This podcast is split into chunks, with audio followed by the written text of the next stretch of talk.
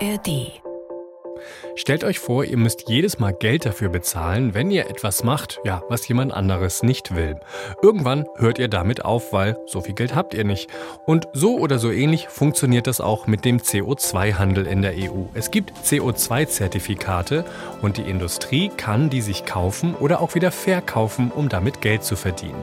Und die Idee dahinter ist, die Dinger sind teuer und irgendwann soll es sich einfach nicht mehr lohnen, zu viel CO2 auszustoßen. Ja, blöd aber, irgendwie funktioniert dieser Plan nicht, weil im Moment ist es so, dass diese CO2-Zertifikate immer billiger werden und es damit auch billiger wird, CO2 auszustoßen. Wenn ihr diese Folge gehört habt, wisst ihr in rund 10 Minuten, warum das so ist und ob der CO2-Handel nicht vielleicht doch einfach nur eine Luftnummer ist oder nicht. Hier ist 10 Minuten Wirtschaft, euer tägliches Wirtschaftsupdate in der ARD Audiothek und überall, wo ihr gerne Podcasts hört. Mein Name ist Nils Walker, schön, dass ihr dabei seid. Eine Tonne CO2 verursachen zu dürfen. Das hat vor einem Jahr ungefähr 100 Euro gekostet. Inzwischen kostet das aber viel weniger, nämlich rund 60 Euro. Verena von Ondaza aus der NDR Wirtschaftsredaktion hat sich da jetzt mal reingearbeitet für uns. Hallo Verena. Hallo Nils. Verena, bevor wir aber jetzt wirklich in diese komplizierten Details gehen, erklär mir bitte doch noch einmal dieser Handel mit den CO2-Zertifikaten. Manche sagen auch Emissionshandel dazu. Wie funktioniert das genau und äh, warum gibt es den eigentlich nochmal? Ja, also das ist der zentrale Mechanismus der EU, mit dem die CO2-Emissionen bei uns gesenkt werden sollen. Und mitmachen müssen derzeit Kraftwerksbetreiber, die Unternehmen, die viel Energie verbrauchen, der innereuropäische Flugverkehr mhm. und seit diesem Jahr ist auch der Seeverkehr mit dabei. Und all diese Unternehmen, die sollen über den Emissionshandel dazu bewegt werden, weniger Kohlendioxid auszustoßen und oder in klimafreundliche Technologien zu investieren. Und das soll eben nicht qua Verordnung passieren, sondern das soll ausgelöst werden durch diesen Preis, der sich dann an diesem Markt für Verschmutzungsrechte ergibt. Also die Unternehmen, die im Emissionshandel mitmachen, die bekommen erstmal eine festgesetzte Menge an Verschmutzungsrechten zugeteilt und mhm. dann können sie überlegen, ob sie diese Rechte nutzen, also die entsprechende Menge an CO2 ausstoßen oder ob sie die Rechte weiterverkaufen und das Geld dann eben nutzen für Investitionen. Und idealerweise werden in diesem System die Emissionen dann dort reduziert, wo es am günstigsten geht. Okay, also ich habe so ein Anfangsrecht auf Verschmutzung, aber das kann ich verkaufen, wenn ich merke, irgendwie, nee, ich kann mir das relativ simpel auch einsparen. Ja. Dann denke ich mir jetzt aber, funktioniert das natürlich nur, wenn diese Zertifikate ja auch, ja, also teuer genug sind, dass ich damit genug Geld verdienen kann, wenn ich dann ja was einspare. Jetzt sind die aber billiger geworden. Der Preis ist fast um die Hälfte runtergegangen. Verena, woran Woran liegt denn das? Ja, also das hat grob gesagt drei Gründe. Und der eine, die Industrieproduktion, die ist ja im vergangenen Jahr deutlich zurückgegangen und die Wirtschaft, die hat also weniger Energie oder auch Gas als Rohstoff gebraucht und die brauchte dementsprechend auch weniger Verschmutzungsrechte. Mhm. Und äh, dann haben wir ja auch noch gesehen, der Gaspreis, der ist nach diesem ersten Hoch, was wir ähm, ja zu Beginn des Ukraine-Kriegs gesehen haben, der ist ja im vergangenen Jahr wieder deutlich runtergegangen. Und das hat den Strommix wieder verändert. Also es gab mehr Strom aus Gaskraftwerken und die Kohlekraftwerke, die liefen nicht mehr so viel. Und Kohlekraftwerke sind die, wo ich diese CO2-Zertifikate für nee, du brauchst, vor allem, ne? Also weil die viel ausstoßen. Ja, du brauchst die auch für Gaskraftwerke, aber die CO2-Emissionen von Kohlekraftwerken sind viel höher als die von Gaskraftwerken. Und das heißt, die Betreiber von Gaskraftwerken, die brauchen weniger Verschmutzungsrechte.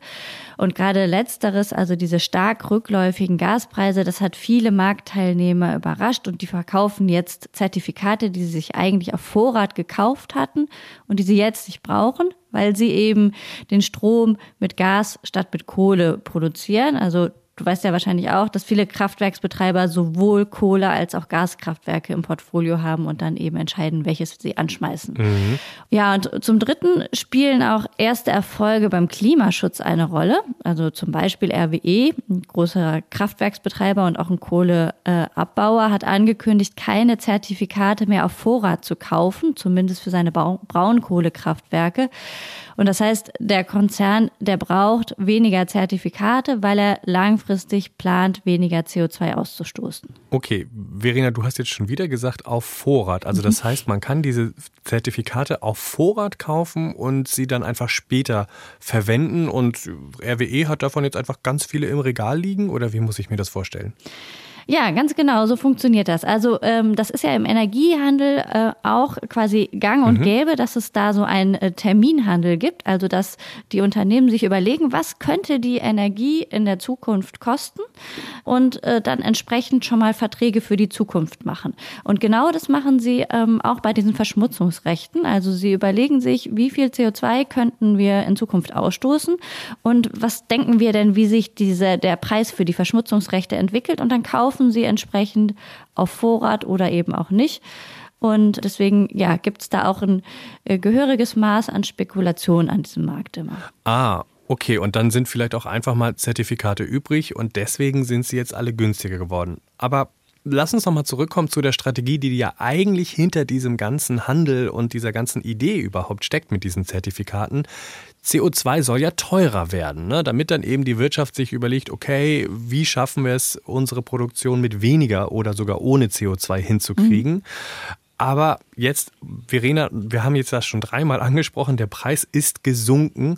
Ähm, was ist denn da jetzt los an diesem Markt für CO2-Zertifikate und ja, ist die Idee dann nicht vielleicht einfach nach hinten losgegangen? Hm.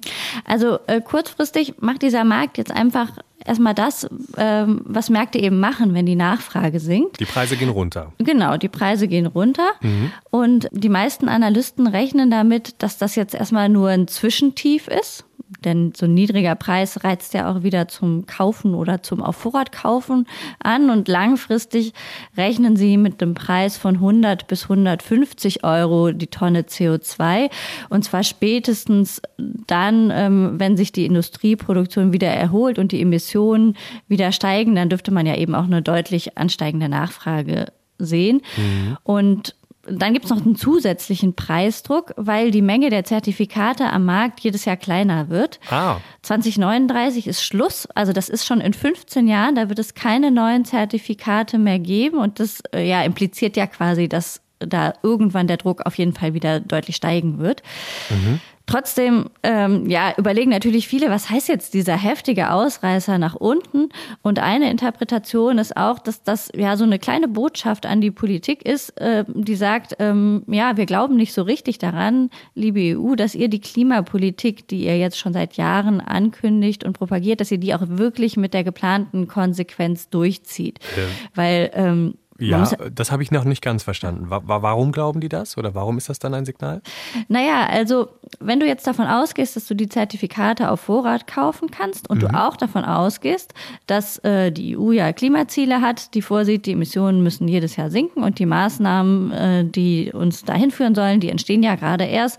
Und wenn der Markt jetzt gerade nicht Zertifikate auf Vorrat kauft, dann kann darin eben auch die Botschaft stecken, wir glauben gar nicht, dass diese strenge Klimapolitik, die ihr euch vorgenommen habt, dass ihr die tatsächlich auch durchzieht. Also wir glauben gar nicht, dass wir in Zukunft so viele Zertifikate brauchen. Ah, also Sie sind einfach skeptisch, dass die EU wirklich so hart sein wird nachher am Ende. Mhm, genau. Okay. Und jetzt schauen wir aber jetzt nicht auf die EU, sondern schauen wir mal nur auf uns, also die Binnensicht für uns Menschen in Deutschland. Was bedeuten denn diese niedrigen CO2-Preise für mich? Ich habe so eine Vermutung, dass du jetzt sagen willst, dann sinken vielleicht unsere Energiepreise oder bedeutet das noch was anderes? Ja, das stimmt. Also das ist auf jeden Fall ein Effekt. Ne? Also es gibt eine leichte Entlastung bei den Energiekosten, denn diese Kosten aus dem CO2-Handel, die werden ja auf die Preise umgelegt. Aber auf der anderen Seite sinken die Einnahmen des Staates, also der Bundesregierung. Denn das Geld aus dem CO2-Handel, mhm. das fließt ähm, in den Klima- und Transformationsfonds. Das ist ja der Fonds, der nach dem Urteil des Bundesverfassungsgerichtes im November ohnehin ein Milliardenloch aufweist. Und ja, ah ja darüber haben wir ja auch schon berichtet. Genau. Und dieser Fonds, der hatte im vergangenen Jahr äh, zumindest Rekordeinnahmen aus dem Emissionshandel. Und ja, wenn der Preis in diesem Jahr erstmal zumindest äh, niedriger ist, dann dürften die Einnahmen deutlich geringer ausfallen. Und das heißt am Ende, äh, das Loch wird vielleicht noch ein bisschen größer und es fehlt Geld für den Klimaschutz. Hm. Aber wenigstens ein kleines bisschen kann ich mich freuen, weil ich sagen kann, vielleicht werden dadurch die Energiekosten für mich niedriger, also Strom oder Wärme. Vielen Dank, Verena von Ondaza aus der NR Wirtschaftsredaktion. Gerne. Übrigens, auch wenn die Energiepreise jetzt wegen dieser ganzen Geschichte etwas sinken könnten, eins wird auf jeden Fall nicht billiger, und zwar Benzin und leider auch Gas und Diesel. Ja, denn dafür zahlten wir auch einen CO2-Preis, aber einen anderen und der schwankt nicht, weil er nämlich gar nicht über diese Zertifikate festgelegt wird, sondern per Gesetz, also von der Politik.